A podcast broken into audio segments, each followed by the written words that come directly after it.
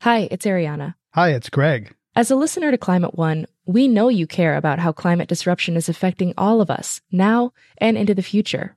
I'm guessing you already do several things in the spirit of climate action. Here's another one giving a donation to us to continue bringing you shows about the causes and solutions to the climate crisis. You can do that at climateone.org/slash donate. We offer all our podcasts and radio shows for free, but it takes time, effort, and resources to produce new episodes every week. When you give, you'll help us pay for the talented staff, equipment, and materials we need to make the show. And you'll join a group of other dedicated funders and community supporters who keep Climate One on the air. If you're inspired by the guests and conversations we curate, please consider making a gift today at climateone.org slash donate. Thank you for your support and thanks for listening. This Climate One podcast is sponsored by General Motors. How will we power our future? Can we create a healthy and clean economy?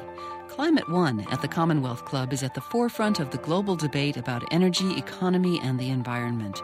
Bringing together the brightest and most provocative leaders of our time, Climate One is the place where big ideas get heard. With thoughtful and insightful discussions on policy, business, science, and culture, Climate One founder Greg Dalton gets to the heart of the matter. It's our future. It's time to come together. Countries have had a hard time keeping anything secret lately. Can they do a better job keeping their promises? I'm Greg Dalton, host of Climate One, and today we're talking about promises made in Paris at the International Climate Summit. Last year, leaders from 195 countries joined a pledge to go on a carbon diet. Countries laid out voluntary plans for growing their economies while cutting carbon pollution.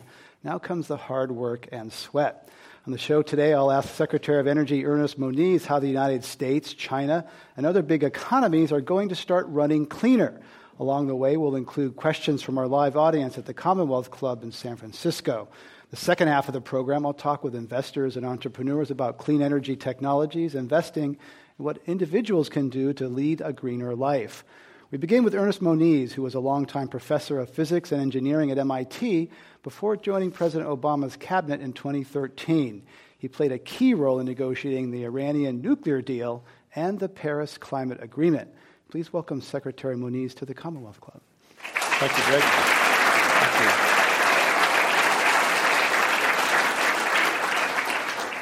Secretary Moniz, welcome back. Uh, I'd like to begin. You know, obviously, the Paris Climate Agreement was a big deal 195 countries coming together. But the New York Times recently ran a lead story saying that the current low costs of fossil fuels and turmoil uh, and concern about an economic um, downturn is presenting a challenge for the Paris Agreement. And they quoted Fatih Birol, the executive director of the International Energy Agency, saying, quote, this will be a litmus test for the governments whether or not they are serious about what they have done in Paris. So, how is the U.S. going to make good on the Paris deal? And is the current low cost of fossil fuels kind of wind in the face? Well, certainly the low cost of oil uh, affects uh, certain parts of the sector. I mean, it's put a dent into some of the electric vehicle uh, sales. It uh, provides a um, higher challenge, if you like, for next generation biofuels. But on the other hand, I have to say I feel pretty confident that, uh, that we will be able to, uh, to move forward uh, pretty, pretty aggressively. Let me make a few points. Uh, first of all, we should remember that uh, certainly in the United States, uh, oil has essentially no role in the power sector. and there we are continuing to see the very, very strong growth Uh, of wind and solar uh, and other uh, other renewables. I think that will that will certainly uh, certainly continue, uh, particularly as we continue to drive down the costs very very dramatically in these areas. if we go to transportation, obviously that's where oil has a has a the dominant role. but let, let me point out that we continue to push hard in three directions. Uh, one is the continued electrification of, uh, of, of, uh, of, vehicles, and we are now over 400,000 uh, electric vehicles uh, on the road in this country. California probably leading, leading the way. secondly, we continue to develop advanced biofuels, and certainly the requirements for at least a minimal biofuel component are not going away. Obviously, we'd like to see movement towards the more advanced biofuels, But third, uh, we will continue to push uh, in terms of uh, efficiency of vehicles. And something like the CAFE standards, uh, which have us reaching uh, well over 50 miles per gallon uh, for new light duty vehicles in 2025, those do not depend upon the oil price. those are there. we, we are now at an actual fleet average of about 25 miles per gallon and heading up, as I said, to new vehicle 50 plus miles per gallon uh, in, uh, in, in, 2025. So uh, I think we will keep making this, progress. Uh, and as we see exciting technology developments, you probably have seen the recent administration commitment to self driving vehicles. That's, that is coming at us so much faster than anybody expected. Uh, and when you think about that, it's a pathway again to further electrification uh, and to offering all kinds of new services to people. So I think it's, it's, it's very exciting. Uh, oil prices go up and down, uh, uh and uh, that will continue continue to be the case. We have a longer term perspective in terms of the technology and the policies to continue on our, on our decarbonization path. Americans love technology, but a lot of times technology has unintended consequences. Self driving cars, for example, some experts are concerned that if you're not driving the car, you don't care if it's stuck in traffic for two hours. So there could be more cars circulating around if I don't have to be worried about stuck in gridlock. So they could result in more carbon emissions than less. Uh, well, first of all, if it's a purely electric vehicle being supplied by, by renewable sources, uh, I wouldn't worry about the emissions so much. But look, I don't think people are going to be happy to be sitting in one spot for a long time. Uh, the, uh, no, but their there, car there is be, without them in it. Look, That's there the will be system challenges to be, to be met, system design. There will be urban redesign that will naturally flow from this. So, you know, if you go back 10 years and look at the energy world, it looks very, very different from, from today in so many ways. Uh, in, in the power sector, in the, uh, uh, in the, uh, with, with, with renewables. Uh, obviously, in terms of our oil and gas production, it's, uh, it's, it's night and day. Um, I think 10 years from now, we will. It's we have a hard enough time understanding what it was like 10 years ago. We have a lot harder time understanding what it's going to be like 10 years from now. Uh, and we're going to push on technology. And in fact, one of the themes that I'd like to, I'd like to really get to today uh, is in Paris, there, there is a lot of focus, uh, deservedly so, on the commitments that were made by essentially every country in the world uh, to, uh, to uh, lowering, lowering carbon emissions. But I'd like to also point and please come back to uh, the very beginning of the meeting in Paris. A commitment to innovation, technology innovation, as central to meeting our goals, was also there. And that is absolutely critical because as we go down one decade, two decades, three decades, our ambition is going to have to get even greater. And that's going to be enabled by the technology innovation that continues to drive down costs and continues to provide us surprises in terms of new kinds of services that we can offer people. Well, one of the ambitious goals that's out there, a couple of uh, presidential candidates have endorsed 100% renewable energy for the United States. Is that possible with existing technology, or do you think new innovations are required to get the United States to 100% renewable? Look, we are seeing dramatic cost reductions. In, uh, if we look just in the last six years, let's say, uh, we have seen cost reductions of 40, 50, 60, 40, 50, 70, and 90%, I believe it is, respectively, for onshore wind, uh, for, uh, uh, for, for, for PV, for uh, batteries, uh, for LEDs. Uh, LEDs is an incredible story in terms of the cost reduction uh, and the associated deployment. And by the way, something I'd like to come back to as well, called the Clean Energy Ministerial, that we will be hosting here in San Francisco uh, in uh, in June.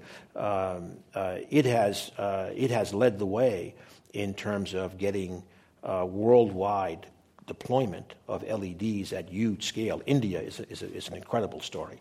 So, uh, so look, there's a lot, a lot here to, be, to, feel, to feel really good about. Uh, but nevertheless, uh, we still want those breakthrough technology innovations uh, that. Uh, uh, that can be game changers. Uh, sunlight to fuels would be, would be an example of, uh, of one that does not violate the laws of physics, but we have a long way to go yet. Uh, it, it, could be, it could just be you know, tremendous, tremendous game changers uh, in front of us. So I think with Paris, we saw the countries of the world essentially all acknowledging the critical importance of addressing climate change uh, we saw a set of national commitments to get there. I believe we will see uh, countries, by and large, aggressively uh, working to meet those targets. Certainly, the United States, uh, we believe that we are, we are certainly on track.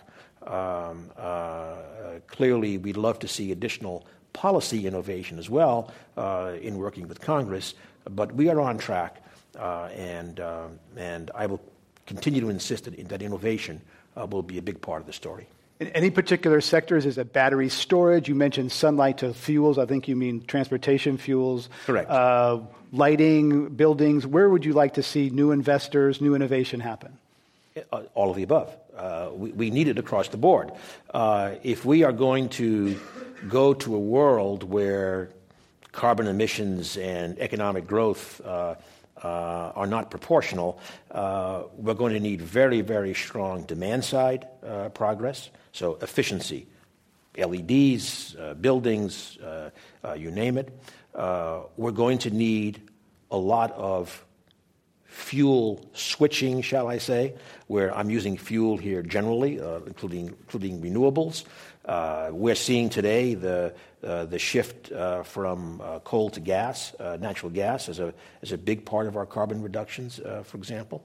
Um, and we will have, I believe, a contribution not only from the zero carbon technologies, but also carbon dioxide capture will, will play a role.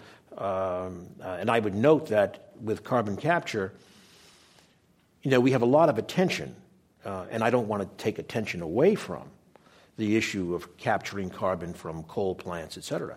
But we have a lot of industrial facilities that emit a lot of carbon dioxide for which there, there is, in some sense, no practical alternative other than carbon capture, uh, perhaps utilizing the carbon dioxide. So it's, it's got to be across the board, and it's got to be in the power sector, in the industrial sector, uh, in the transportation sector. You've mentioned falling prices in wind, solar, fossil fuel prices also have fallen. One area where prices have not fallen is nuclear. Prices have risen. Uh, there hasn't been a whole lot of innovation there. Once, a few years ago, there was a talk of a nuclear renaissance in the United States. A few new plants were started, some old ones have been retired. Where are you on nuclear now as part of this Paris uh, pledge?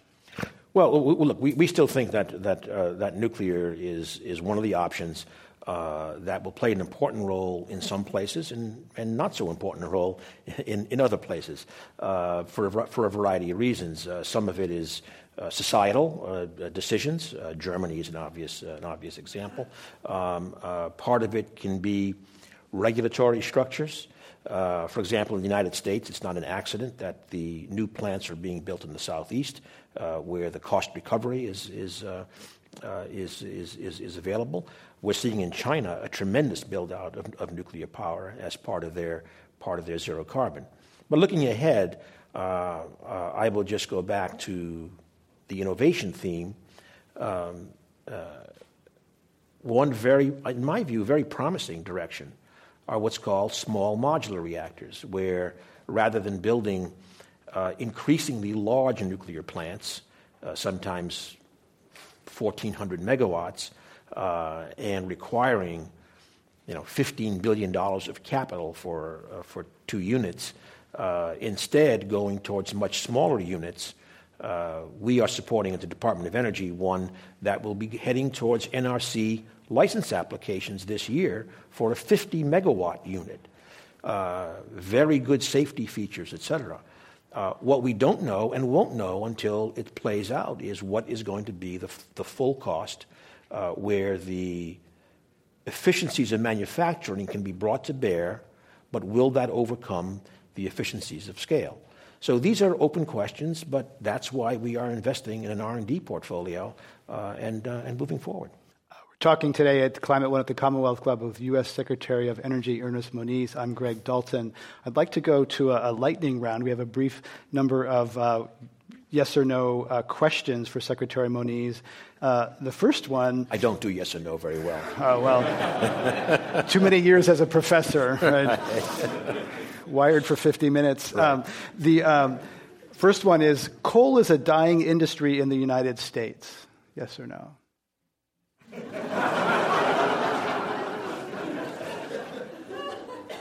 Sorry, but as a uh, look, obviously the coal share of electricity production has dropped substantially.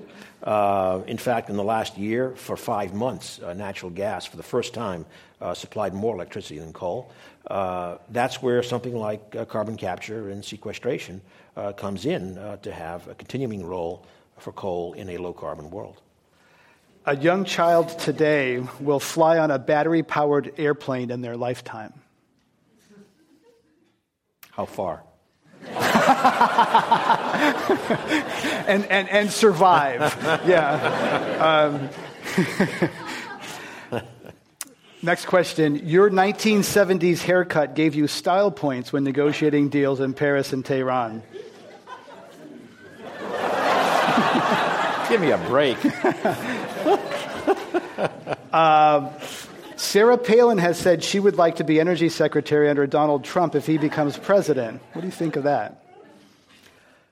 Well, I hope uh, she will focus on the nuclear stockpile as well. Um, uh, but I believe she also added that she would like to provide more access to federal lands. Uh, it's not one of our responsibilities.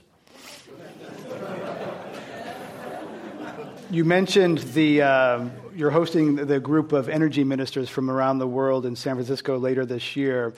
Uh, would you have really wanted to host them in Las Vegas, but the carbon footprint of the Las Vegas Strip was just too large? uh, no, we wanted to host them in San Francisco. And uh, let me make actually a, a very serious point. The, uh, the Clean Energy Ministerial is composed of uh, 23 countries plus the EU. and um, we believe now, post Paris, the Clean Energy Ministerial can be, can be a premier organization for um, seeing, seeing to the Paris implementation. Uh, and uh, so, in the, in the last year of this, of this administration, of the Obama administration, uh, we really uh, uh, see this opportunity, uh, again, to, to link those, those agendas very strongly. We wanted to come to San Francisco to emphasize the innovation theme. and it will be here on June 1st and 2nd. it'll be preceded by uh, what uh, promises to be a fabulous clean energy innovation showcase. Uh, I believe in Union Square, by the way, uh, with up to a thousand innovative technologies on display uh, from the Bay Area, from the United States, and from other countries in the Clean Energy Ministerial. Uh, so, this is going to be, I think, a very important event to, again, capture momentum out of Paris and to uh, really solidify the innovation theme as core to the future in, in satisfying the commitments made there. And that program, that uh, event here in early June in, in San Francisco. I'd like to play a clip of uh, former Secretary of Treasury Hank Paulson, who was here recently talking about climate, and then get your reaction. This is Hank Paulson, former CEO of Goldman Sachs and Treasury Secretary under the second President Bush. Well, climate change, I think, is a very difficult issue to deal with. It is, you know, I think the biggest risk not just to the global ecosystem and the environment, it's the biggest economic risk we face. So that's a prominent Republican saying climate is a big risk. Where can Republicans and Democrats agree on climate? They, there was a deal at the budget deal at the end of last year to allow crude oil exports and extend some renewable energy credits. That Democrats and Republicans agreed on that. Where else can Republicans and Democrats agree on climate? Uh, I believe the innovation agenda uh, is really the, really the key. Uh, we have, uh, in, again, in Paris, as I mentioned earlier, on the very first day, President Obama and the leaders of 19 other countries uh, mostly the leaders, uh, leaders are, are very high ranking members of the government, announced this mission innovation uh, uh, initiative. Uh, the, we have had extensive discussions about this in the Congress with both chambers, both, both parties. and the innovation agenda is one that resonates very, very strongly. it's, it's about also it's advancing business. Uh, in addition to advancing our climate goals, our security goals, our economic goals. Uh, it's also going to be about building new infrastructure. Uh, labor is all into the innovation and infrastructure agenda. Uh, so I think the uh, look, the reality is in Paris, certainly no one can dispute the fact that every country in the world basically came forward and said we have to address this. Now, there may be individuals who would like to take a different position. But I have not heard any of them take a different position on innovation, on the fact that the United States has always led in innovation, that it gives us tremendous opportunity uh, uh, economically. Uh, and I think that's the key. Um, so this year, um, uh, frankly, in the next months, we are going to see uh, as the Congress uh, starts debating an energy bill, as the Congress addresses the appropriations. I can assure you that the uh, administration is committed to its mission innovation commitment of doubling energy technology R&D over the next 5 years. That translates into a 15 to 20 percent per year, whether you compound or not, uh, uh, increase. Um, we have every intention of certainly trying to work with the Congress to, to establish that, as will the other 19 countries that have, that have joined with, with us. And I might add that, uh, and perhaps the next panel will address this, that this mission coalition, mission innovation coalition of 20 countries, expanding the innovation pipeline, it has been done in collaboration with what's called the Breakthrough Energy Coalition, which is 28 investors from 10 different countries putting billions of dollars on the table with increased risk tolerance and patience for returns to get some of these breakthrough energy uh, projects going forward, to, to, to really move from end to end in terms of getting these technologies into the, in, uh, into the marketplace, from, from early, early innovation to, to, uh, to, uh, to deployment. So this is tremendous leverage on both public and private sectors. We're getting 20 countries to double R- technology R&D to provide more investable opportunities for, frankly, deep-pocketed investors, again, from many, many countries and many continents. So, um, so I think this is, this, is, this is the message. This is the bipartisan message. Uh, this is the message that will, again, I think, carry us across the finish line in terms of the dramatically increased ambition we will need uh, in the decades ahead. Do you believe that this innovation will allow this transition to happen without lifestyle changes and without increased costs to consumers? I think net net it will be decre- yes decreased cost to consumers, uh, particularly in light of the alternatives, as I think Hank Paulson was uh, was uh, was intimating. As far as lifestyle choices, yeah, I can imagine there will be lifestyle, lifestyle I mean, changes, better lifestyles. Uh, again, uh, I would just note who knows, but we can dream. Uh, we talk about autonomous vehicles. But if you play that out, if that becomes a, a dramatically deployed technology, especially in urban environments, it's going to suggest a different urban environment a better one, a cleaner one, a quieter one with new services. So, you know, I think we are always very limited in our ability to, to predict. Again, 10 years ago, not, not many people would have predicted where we are today uh, in terms of energy and the associated implications of energy for our, for our everyday lives. Uh, it's only going to be, I think, even more surprising when we uh, look back from 10 and 20 years down the road. Our guest today at Climate One at the Commonwealth Club is U.S. Secretary of Energy Ernest Moniz. I'm Greg Dalton. We're going to invite you to uh, join us with a quick question for the Secretary, and then we'll go on to our, our second piece.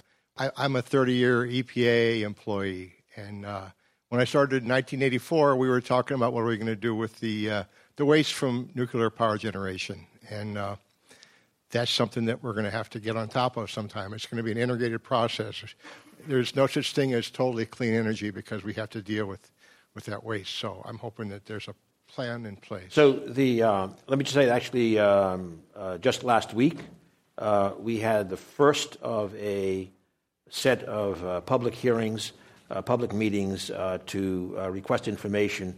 I won't go into great detail, but what is called a consent-based process to all forms of nuclear spent fuel and high-level waste handling uh, storage facilities, uh, geological repositories, deep boreholes, uh, which we are starting an experiment on. Uh, so we, we, are, we are launching kind of a new, uh, a new push uh, towards all forms of managing the back end of the nuclear fuel cycle. Let's have our next question for Secretary Moniz. Dave Masson, Citizens Climate Lobby. thank you, Secretary Moniz, for your efforts in Paris. I understand that pricing carbon was not on the agenda there, but it was a part of important side discussions. What's your view of uh, the role that pricing carbon, say a tax on fossil fuels, could play?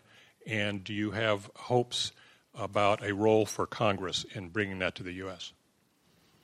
Well, I certainly feel that uh, that pricing carbon uh, is uh, is the simplest economy-wide approach to, uh, to addressing uh, carbon. and personally, I think that we will eventually get there. Um, I think it's clear in the current political environment that we're not ready to get there uh, uh, immediately. Uh, but the administration, the, the President's Climate Action Plan, is, is really addressing and accomplishing significant reductions through existing administrative authorities. Uh, the issue there is that in doing so, we therefore need to ad- address it in some sense in a, se- in a sectoral way, like the Clean Power Plan for power plants, uh, the CAFE standards for vehicle efficiencies, uh, etc. Uh, ultimately, uh, a carbon price uh, would probably be the most simplest way, the simplest way to get economy wide, and to I think to give the most certainty uh, to industry and everyone else in terms of understanding uh, the, the, the, future. Uh, I'm going to ask the lady in the back. You jump forward because we've had a bunch of, bunch of men on stage today and a bunch of men at the microphone. So, uh, uh, and also some generation. This is the last question. Uh, welcome to Climate One. Thank you. Hi, Lily Pike from Energy Innovation. Saw today that China announced a price floor for oil. I was wondering what your thoughts are on that and if the U.S. would ever consider such a policy. Well, I, I, I, the, the, the, Chinese, I think, are like others uh, taking advantage of the low, the low oil prices to, uh, in some cases, by the way, and I'm not saying about China specifically, but uh, in many cases, uh, countries that have been providing enormous subsidies uh, are using the low oil price as a chance to lower the subsidies uh, without having as big an impact on their, on their consumers. Uh, but I think, look, I think the issue in the end is that uh, we have to keep uh, our focus, as we are in the United States, by the way, uh, in terms of lowering our oil dependence.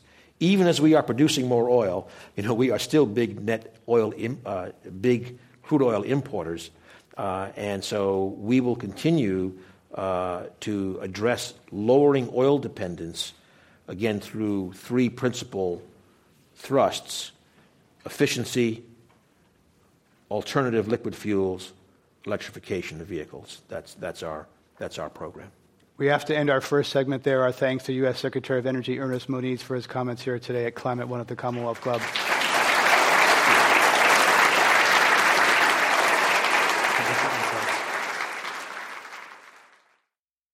And now, here's a Climate One Minute.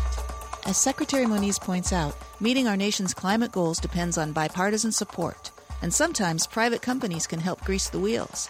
In 2012, eBay successfully lobbied to change a Utah law that restricted access to clean energy. eBay's Lori Duvall tells us how they convinced a red state to go green. And in this case, we actually were partnered with, with utilities, with a Republican state senator, with some other local businesses to actually make the case um, and, and get in front of the legislature and show them that it actually, not from a going to help the climate perspective, but from a true jobs, attracting new companies, having a healthier um, business environment in Utah, we were able to get the law changed. And now you can buy clean power, not just us, but anybody in Utah, including residents. So, you know, it really shows you have to stay flexible in these conversations. Um, no matter what your personal motivation is, you have to understand who you're talking to and be able to make the case, whether it's taking the business case to the CFO or taking the kind of broader societal business impact story to a red state legislator. There are a lot of good reasons to make these changes. It's not just because it's the right thing to do for the climate. That's a great reason, but it's not always the reason that motivates everybody. That's Lori Duvall, Global Director of Green at eBay, speaking at Climate One in 2015. Now back for the second half of our program from the Commonwealth Club. The Paris climate deal was backed by hundreds of corporations, including Apple, General Electric, IBM, and other icons of American industry. Bill Gates went to Paris to announce he is partnering with Richard Branson, Mark Zuckerberg, and other billionaires to create a new fund to invest in breakthrough technologies. We turn now to other companies and investors active on the clean energy front. Hal Harvey is CEO of Energy Innovation, a consulting group. He is formerly an executive with several philanthropic foundations.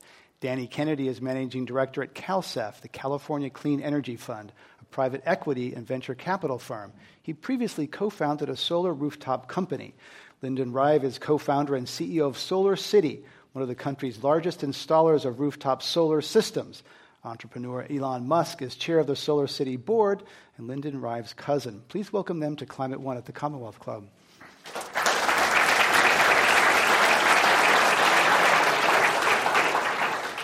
Hal Harvey, let's begin with you. You've said that there are two Americas, not a red America and a blue America, but a green America and a brown America. Tell us what you mean.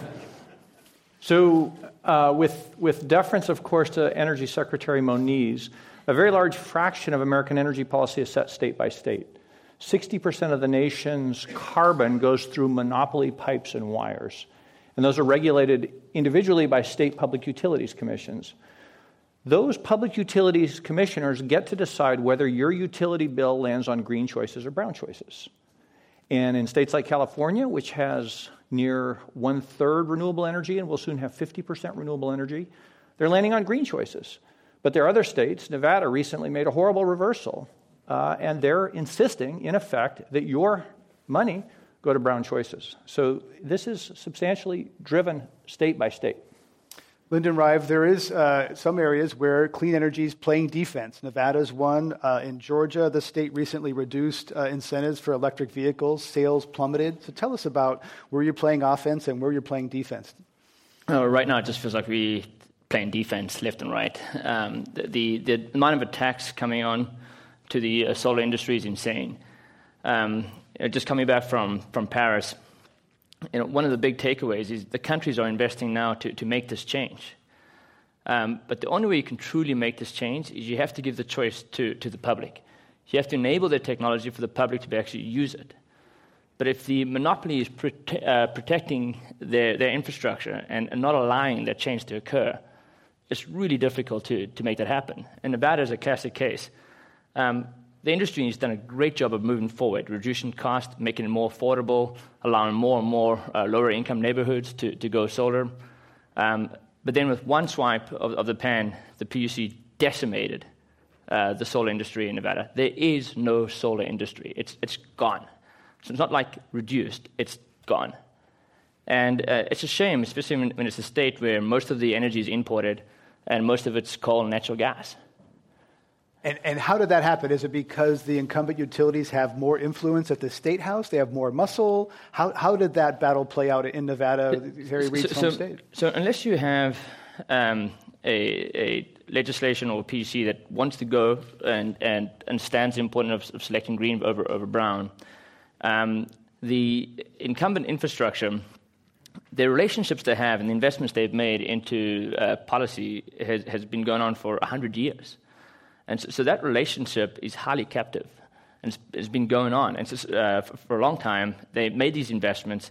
And so, unless you can get the public to weigh in, you're going to end up with roughly the same result. And the result is protecting their profits. Danny Kennedy, there is some uh, upside here. Job growth, solar jobs are growing, solar deployment is growing. Tell us, tell us the, the positive side of the story. Well, the truth is we've been succeeding as a clean energy industry now for over a decade, particularly in job creation, which should be important to all of us coming out of the recession. Solar, for example, created a couple hundred thousand jobs. So that there are now more people employed in the solar industry than in the oil and gas extraction industry in America. There are now more solar installers, just that occupation, half of the value chain, if you will, than there are coal miners in America. And that's at less than 2% of electricity supplied. So as we grow to 10, 20, 50 in California, where we're under mandate to do so, we will employ many hundreds of thousands more Americans as these clean energy businesses grow. So great news story there. Plus, we're lowering costs of electricity for families and businesses across the country. Plus, we're cleaning the air and reducing the risks of climate change that we talked about. So, a lot of good news, and that's a global story as well. I mean, what what happened before Paris was that the previous three years, capital flows had been more on the side of clean energy than dirty. You know, so history has shifted, and the alternative energy, if you will, is no longer wind and solar. It's nukes and coal, actually, as a matter of where new capacity is being built. And that will only grow globally. And post Paris, that number will expand by at least half again because of the commitments made by the, the diplomats there. Lyndon Rive, the United States, except for Alaska and Hawaii, doesn't really burn oil for electricity, but there's been a lot of turmoil in the energy markets recently, creating question about renewable energy. How's that affecting your business? How's that affecting the outlook for renewable energy, all this concern and turmoil in the energy sector? You know, the um, electricity is not driven by, well, at least not in the US, as, as you mentioned. Uh, Hawaii, small impact. Um, but most of the cost is actually in transmission and distribution. So even with the cost of natural gas coming down um, and the, the, utility's variable cost has essentially dropped in half, uh, retail rates continue to increase. And uh, when you have a business model where you get a, a regulated return on your cost, your motivation is to spend more money on the infrastructure. And so the only way we're going to truly change this and also reduce the friction between alternative energy and, and the, the incumbent is you've got to change the revenue model. You, you, can't be revenue of cost. It, it can be uh, revenue of services, or it can be infrastructure as a service and enable competition into the market. As the Secretary mentioned earlier, um, if, if, you're going to uh, really try to change this, you have to focus on technology. The number one driving factor for technology and technology innovation is competition. If you don't bring competition into the equation, what type of products would we have? If there was only one cell phone, how good would it be? Yes, it would make a call, but it would be, wouldn't be a great phone. If there's only one car, it wouldn't be that great a car. Competition drives innovation. And so you have to open up this, this uh, monopoly infrastructure, allow competition to build the, the infrastructure out. With that, innovation will occur. So that's what has to happen is let's not depend on one company to build out the infrastructure. Let's allow a thousand companies to build out that infrastructure and then have one company be the manager of it. That's fine. But if you do that, then uh, innovation will occur. Hal Harvey, that's starting to happen in, in California. There are places where people can make choices, uh, various flavors, various colors of green. Is that happening across the United States where people can choose where they get their le- electrons from? There are a number of electricity markets that have opened up to customer choice in different ways. Uh, and one interesting example actually is Texas.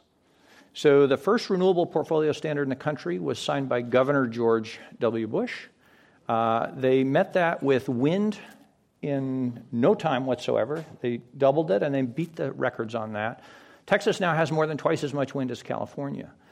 It was initiated by policy it was enabled by Texas's willingness to put in transmission lines to the wind field. So that was a certainty that a wind developer could look at and use right away. And finally, it was enabled by the possibility of bilateral sales so the wind companies could sell directly to the customers. And many customers preferred this. Some preferred it for environmental reasons, but many preferred it because the long term price of wind is exactly the same as the short term price of wind once the windmill's built. Zero fuel cost. That's an incredible advantage. So there are many ways to get at this, but fundamentally, public policy is an enabler or inhibitor. And the difference uh, is clear in the markets that have happened. If you look at the dramatic decline of solar prices, 80% drop in the last five years. It was kicked off by good policy and enabled by further good policy, and that creates a zero carbon energy alternative that's entirely affordable on affordability, uh, Lyndon Rive, uh, last year, another cabinet secretary of President Obama, uh, uh, Julian Castro, was here, concerned about making green energy accessible and affordable to lower income Americans. It's perceived to be an elitist, upper middle class, you know, coastal thing. So, how, are, what do you, how is clean energy getting to uh, you know, less, Americans with low, less income? Yeah, so just to be clear, let's nail that one in the head. That's propaganda from the utilities. That's not the case. Okay? If you look at the, all the growth, all the growth in the industry today, majority of it is in low to moderate income neighborhoods. So, so that's that's the majority. If we looked at it, we just looked at our installations in California. Um, uh, 38% of our installations are in zip codes with census tract with uh, uh, uh, disadvantaged communities. So it's with the innovation of the technology and financing, you can provide a product where, they, where the homeowner can go solar um, no investment, save money from day one. That product um, had a high credit uh, criteria in the beginning, and now that criteria has come down and down and down, and now it's at 650 FICO instead of 720 when it started off. It's enabled most of the growth in the industry. 70% of the, the US market is on that type of program, and it's in, uh, made solar available to, to most homeowners. So, Lyndon Rive, what's needed to what solar is what 2% maybe of US electricity now? What's needed to get it to 5, 10%? What's the path? Yeah, so, so this, is in, this is where government can play a really important role. Um, having a policy that enables making use clean energy easier, let's not make it harder. Um, what, what we often find when we start getting traction is that when you get traction, uh, the, the uh, uh, incumbents leverage their policy relationships to slow down the adoption. Like, oh, wait, this is actually starting to work. We're actually starting to solve the problem. Let's make it harder. Um, so, so, like, wow. And, and actually, they actually give presentations of like potential growth trajectories. Well, look how good it's going to grow. We've got to make sure that that growth trajectory slows down. Like, thank goodness, we, we some states have really good uh, uh, uh, leaders in, in, in, this role, and if, it's up to them to make this work. And it's binary. If they do it right, growth occurs, we solve the problem. If they do it wrong, um, it decimates the market, and there is no renewable energy. How would you characterize California regulators' relationship with the incumbent, the large utilities? I think California is one of the best states. Uh, I think our governor is doing a great job. I think our PUC uh, is, is dealing with the challenge and doing a phenomenal job. So I think California is one of the, the best states. Cal, uh, Hal Harvey, California is often seen as a clean energy leader. It was seen as a clean energy leader in Paris very much, both at the city and state level. And yet, California's success is not, its trajectory is not secured for the future. Some of the laws that Governor Schwarzenegger uh, signed will, will expire. A new governor in California in 2018 could go in a very different direction. Is that true? California enjoys what I call a virtuous cycle. So when you create good policy, you create good industries behind it. And you create workers for those industries and customers. And they become a new political force. So when Governor Brown was the youngest governor in California's history, he instituted a very progressive building code that self tightens every three years. And at first, the builders were against this. And then they realized uh, it levels the playing field and it keeps out the schlock. And so new products came along better windows, better air conditioners, better roofing materials, better insulation. And buildings got more and more efficient. Every three years, the code tightened up. This survived through Deukmejian, Wilson, Schwarzenegger, Davis. I didn't get the order quite right, but Republican and Democratic governors alike. And that's where we're headed in California, and that's where we're headed nationally. Earlier, I said something about green and brown states. They're all going to be green states. The reason they're all going to be green states is because nobody wants to overpay for energy perennially. Nobody wants to be permanently dependent on fossil fuels. Nobody wants to subject their kids to asthma and particulate pollution. So there are leader states that take risks, but there are technologies which enable all states to come on board. And on the California, though, the 2018, some things need to be done. I mean, there's a, sometimes an assumption that California is kind of coasting in this green lane. That could change. There's certainly there's always political risk here. One of my favorite policy design principles is continuous improvement. So I'll give the, the good example I just mentioned was the California building codes get tighter every three years. One political step, continuous improvement. The contrary example, which is a killer, after the first oil embargo, President Gerald Ford doubled fuel efficiency through CAFE standards from 13 miles per gallon to 26. And then they plateaued, essentially unmoving until Obama doubled them again to 54. We wasted 25 years of innovation.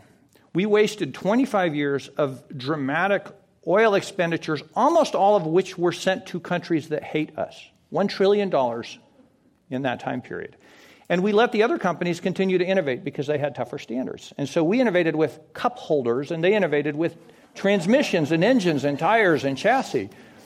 So continuous improvement is, is a magic bullet, and that's one of the things that has to be built into legislation, including in California. And Greg, can I Danny Kennedy. jump in that by 2018, I think this virtuous cycle that has just been described is going to be even more entrenched in California with more jobs. You know, back to Lyndon's point also about the monopoly utilities.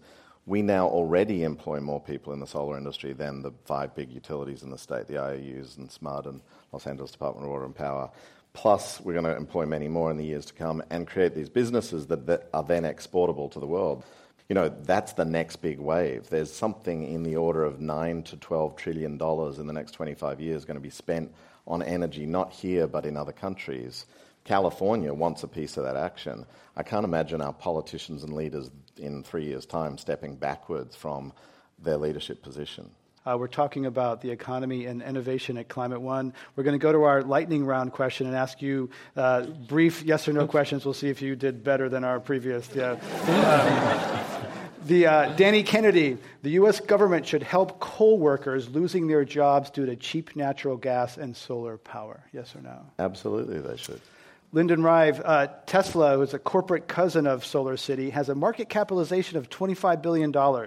Last year, it sold less than 50,000 50, cars. That's a valuation of $500,000 for cars that it sells for $100,000. That is a sign of a bubble. Uh, you often, like, I may be biased in my comment, but I think we're going to have 100% all electric in the future. So um, if you look at how many cars there actually are and what, uh, what the transfer, uh, transformation is going to look like, I think it's undervalued.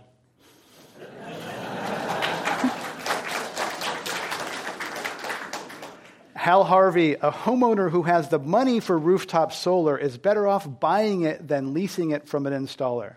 Yes. Uh, Lyndon Rive, clean tech companies do a good job hiring and promoting minorities and women. Actually, we do. Yeah, really well. Danny Kennedy, a young child today, will fly on a battery powered airplane in their lifetime. yes, they will. Last one Hal Harvey, China will be the clean tech leader of the 21st century. If we don't wake up. Actually, we're on our way, but it's going to be a race. All right, that ends our lightning round. How did they do? I think they did pretty well. Um,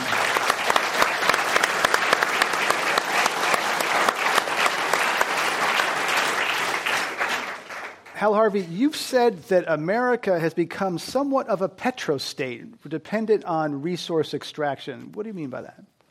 We had uh, an amazing boom, first of natural gas from fracking, and then from oil from fracking. And the U.S. became a, one of the dominant world oil producers after years of decline. Uh, and there are some parts of Texas and most of North Dakota and other, other states, Pennsylvania, for example, where there were fantastic revenues and a lot of jobs created. The problem becomes there's an environmental problem to this, of course, but the economic problem becomes if you become de- so dependent on those natural resources that you fall into the trap where we find Russia, Venezuela, Iran, where if you can't sell that oil at a good price, your economy tanks. So it's perfectly fine to responsibly use our natural resources. It's a terrible idea to get addicted to natural resource extraction. It's called the resource curse, and we should avoid it. All right, uh, let's talk about the, the Paris deal. We heard uh, earlier that it's not it's lacking in ambition. Hal Harvey, what do you think of the Paris deal? Is it sort of is it just a gesture or is it is it a meaningful step forward? It's it's it's a real deal.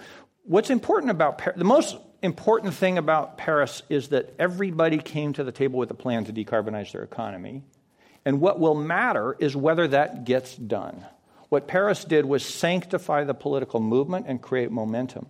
Where we have to turn our attention now, and this is absolutely crucial, is especially in the big nations, helping ensure that they end up with the right building codes, the right utility policy, the right and the end to subsidy of fossil fuels. So it's, it's the nuts and bolts, sector by sector, policy actions that go away from Paris in the top 20 countries that determine our climate future. It's that simple. Lyndon Rive, the Paris deal is going to affect Solar City's growth, going to affect the solar industry? Yeah, absolutely. I mean, the, when you look at developing countries, uh, solar is, is, is, clearly something that, that, that, can help them. It, it, helps with grid stability when you start adding uh, storage to it as well.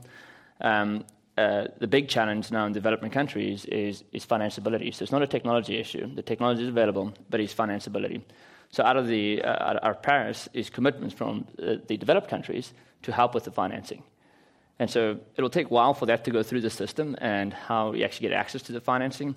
But when, when that access to the financing becomes available, you'll see a lot more deployment of renewable energy in, in the developing countries. If you're just joining us, we're talking today at Climate One at the Commonwealth Club with Lyndon Rive from Solar City, Danny Kennedy from CalCEF, and Hal Harvey from uh, Energy Innovation. I'm Greg Dalton. Let's go to our audience questions. Welcome to Climate One. A theme that we've heard today is the economic um, potential of the clean energy transition. I was at a panel at the Clean Tech Forum just a couple hours ago where they were talking about robots and automation in the work uh, in the industrial force. Can you speak to how that fits into this picture um, long term in the future? Yeah, absolutely. Um, uh, and we're just going through this right now. We, we're building a, a factory in uh, New York. It's, going to be the largest uh, solar manufacturing factory in, the Western Hemisphere. And we're looking at, at automation and the robots moving things around there's a lot of innovation that can occur there. Those robots are super expensive. It makes no sense when you do bottoms up cost analysis of what those robots should cost. Um, and, uh, and they clunky. They, actually don't provide such great automation. So um, it's, it's, a very challenging part of the manufacturing. And I, th- I think there could be a tremendous innovation there. That's tough news for people hoping on that that plant in Buffalo will create lots of jobs. Is there a tension there between robots and job creation? So, so, so, the number one job creator in the solar industry is actually delivering solar on somebody's uh, house. So, so um, yes, even if you automate the full factory, you're still going to uh, create a lot of jobs. Um, but the manufacturing has this appeal that it, it's, it's, the elite uh, jobs, but installers make more money. They, they, they, you know, good installers can make a good income, and it is uh, highly distributed. It's not concentrated, so, so everybody gets the benefit of the job creation versus just one specific location. And uh, the ratio is like, dramatically different. Like uh, our factory in uh, Buffalo is, is going to make about a gigawatt. The forecast is about 1,500 people in that factory. Today, we, are, uh, we, we install about a gigawatt as a company, and we have 15,000 employees. So it, it's a big delta and those installation jobs can't be shipped, shipped offshore to China. Let's go to our next question. Welcome. Hi there. Oliver Harris here from Tower Power. Uh, just focusing on some of the poorest parts in the wor- of the world where people don't have access to energy at all. What's your view on the role of distributed renewable energy microgrids to provide the power that they need? Yeah. This, favorite subject David, because Danny uh, Kennedy. I think a lot of people don't realize that there are more people on Earth today that don't have electricity than when Edison started the whole electrification thing. And so there's going to be an enormous growth of that over the next several decades. So, of that sort of multi trillion dollar market, sounds like funny money, much of it is going to be bottom of the pyramid, if you will, bringing light and other electricity services to people of Asia, the half of India that doesn't have electricity to date, and all of Africa, including the burgeoning population there. So it's an enormous space, it's an enormous opportunity to do good and uplift lives. Uh, and it's already booming. I mean, I think the off grid electric scene is becoming a, a, hot market, if you will, a bit like the solar industry here in America about eight, seven years ago bunch of announcements at this forum that people are at this week in San Francisco of funding and equity rounds and all that sort of good news. Um, and hopefully that will just grow globally as we deliver this thing we all take for granted called electricity, but which can really improve people's lives across the globe. Yeah, we, are super passionate for that. And We, have invested in a company actually called Off Grid Electric um, in, in, Tanzania. And the model is essentially dis- displacing kerosene. And a small solar panel, um, uh, four or six LED lights, little battery. Uh, it provides a far better uh, form of light, way healthier, um, uh, and uh, way safer um, uh, at a lower price than just burning kerosene. So, so, so think of the, the sales model. You, are coming home one day, and you got your neighbor with this nice light hanging out, and versus you and the, with your little kerosene um, lamp, and you ask your neighbor, "How'd you get that?" And, and your neighbor tells you it's cheaper than the kerosene. So it's going to be massive, massive growth in that sector. Lyndon Rive is CEO of Solar City. Let's go to our next question. Hi, thanks for coming and speaking with us this evening. So we've talked a lot about Paris and um, you know how to make sure there's action after the talks. And uh, Mr. Harvey, I'd love for you to talk to us about how you think countries are going to keep each other, um, you know, keep each other honest to their own commitments, and specifically the role that the United States will play in that.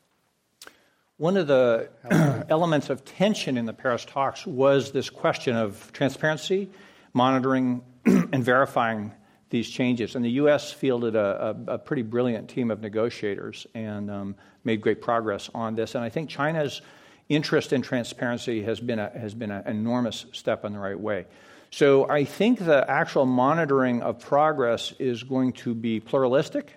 There's a lot of citizen observations we can see. There's more and more web reporting more and more sensing is unfolding across the world that lets us see what's being used and what's being burned. You can, you can do a lot of this with what they call national technical means without necessarily believing what's self reported. So I think we're going to have report cards on the web for every major country that tell you how things are going. What's more important, or at least as important, is that the citizens of those countries demand increased energy efficiency and increased renewable energy, cleaner air, and reduced climate risk because it's the domestic political pressure, not the international political pressure, that's going to make the big difference. And then finally, the main narrative of Paris, from my perspective, was eh, Copenhagen was all about burden sharing, and Paris was all about opportunity. Mm-hmm. And that's a 180 switch. So you don't need to have such draconian measures when it turns out to be in your economic interest to do the right thing. It's not, it's not a done deal. It's not a coasting slope downhill all the way. I don't want to be sanguine about this. But the wind is definitely at our back. Let's go to our last question. Welcome. Hi, thank you. Uh, my name is Lisa Altieri. Um, my question is uh, How long do you see it taking for battery technology to advance to the point where net metering is no longer key for homeowners, where homeowners can just install their own battery, go off grid, and, and not need the utility to do this? Um, so in terms of uh, answer the question of how long will it will take for batteries to actually uh, uh, not uh, to, to, be as a technology, so you don't have to net meter. Let, let me just address the issue, the fundamental issue. The fundamental issue is actually not net metering. There is no cost shift associated with, not, with net, net metering. There's a revenue loss. So if you go with battery, you still lose the revenue. So and and so if you if you uh, find a technology where it's solar with storage and you actually have grid defection, that's because of bad policy. That's the only reason. It's, it's a bad design. It's not, the, it's not the right design. It's bad policy. You want to use the grid. You just want to enable it that, that you get fair compensation for provide services to the grid. And I think what will happen is you still get, mean, this is my forecast, you still get full retail and net metering over time, but then the solar industry has to provide more services. So today we just provide energy. We don't provide additional services beyond energy. Fast forward one more year, we have to provide reactive power with smart inverters. Fast forward, call it another three or four years, then we have to provide demand, like capacity, um, actual power, not, not energy. And, and so for that, in exchange, we get net metering. And that's, and that's where I think it, it will evolve to over time. The solar industry has to provide more services, evolve, and actually address some of the grid concerns. Um, and, and nothing less where we end up. One person I heard say that the future of electric utilities will be something like eBay and UPS. There'll be markets and delivering and, and kind of in that kind of delivery value added service. We're, we're, out of time. Uh, we have to thank our Danny Kennedy from CalCEF, Lyndon Rive from Solar City, and Hal Harvey from Energy Innovation. Thank them for joining. You can join the conversation on Twitter using our handle at Climate One. Thanks to our audience here and online.